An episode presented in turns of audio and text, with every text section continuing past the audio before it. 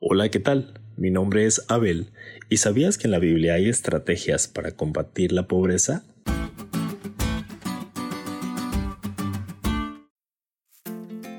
Existen organismos sin fines de lucro como The Hunger Project México, comprometidos con buscar un fin sostenible de hambre en el mundo.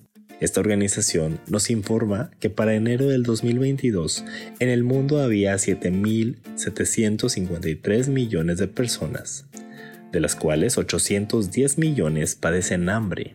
Esto es, uno de cada 10 personas no tiene suficiente alimento en el mundo. Además, 8 millones de muertes prematuras suceden al año por malnutrición y cada 10 segundos muere una niña o niño por causas relacionadas con desnutrición.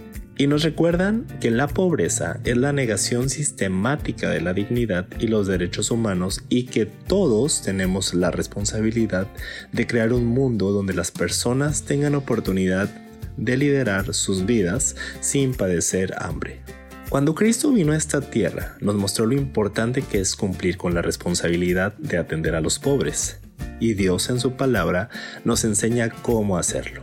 Por ejemplo, Éxodo 23, 10 y 11 nos dice, seis años sembrarás tu tierra y llegarás tu cosecha, pero el séptimo año la dejarás libre para que coman los pobres de tu pueblo. Levítico 23:22 dice, Cuando segareis la mies de vuestra tierra, no segaréis hasta el rincón de ella, ni espigarás tu siega, para el pobre y el extranjero dejarás. Y Salmos 82, 3 y 4 nos recuerda que debemos defender al débil y al huérfano, hacer justicia al afligido y menesteroso. Si observamos, combatir la pobreza va más allá de solo proporcionar alimentos y efectivamente, la obra de Cristo consistió en ayudar a los que necesitaban ayuda, en salvar a los perdidos, en levantar a los caídos, en sanar a los afligidos, en romper el yugo de opresión y en hablar palabras de simpatía y consuelo a los que sufrían.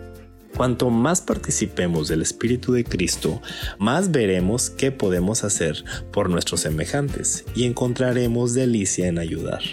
Y es más, hasta promesas de bendición encontramos en la Biblia para los que ayudan, como en Proverbios 28-27. El que da al pobre no tendrá pobreza.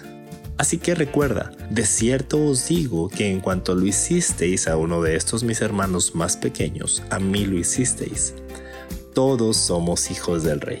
Sigamos el ejemplo de Cristo y compartamos intencionadamente de las bendiciones que el Señor nos da cada día.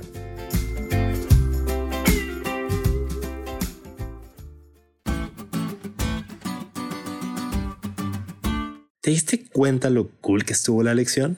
No te olvides de estudiarla y compartir este podcast con todos tus amigos. Es todo por hoy pero mañana tendremos otra oportunidad de estudiar juntos.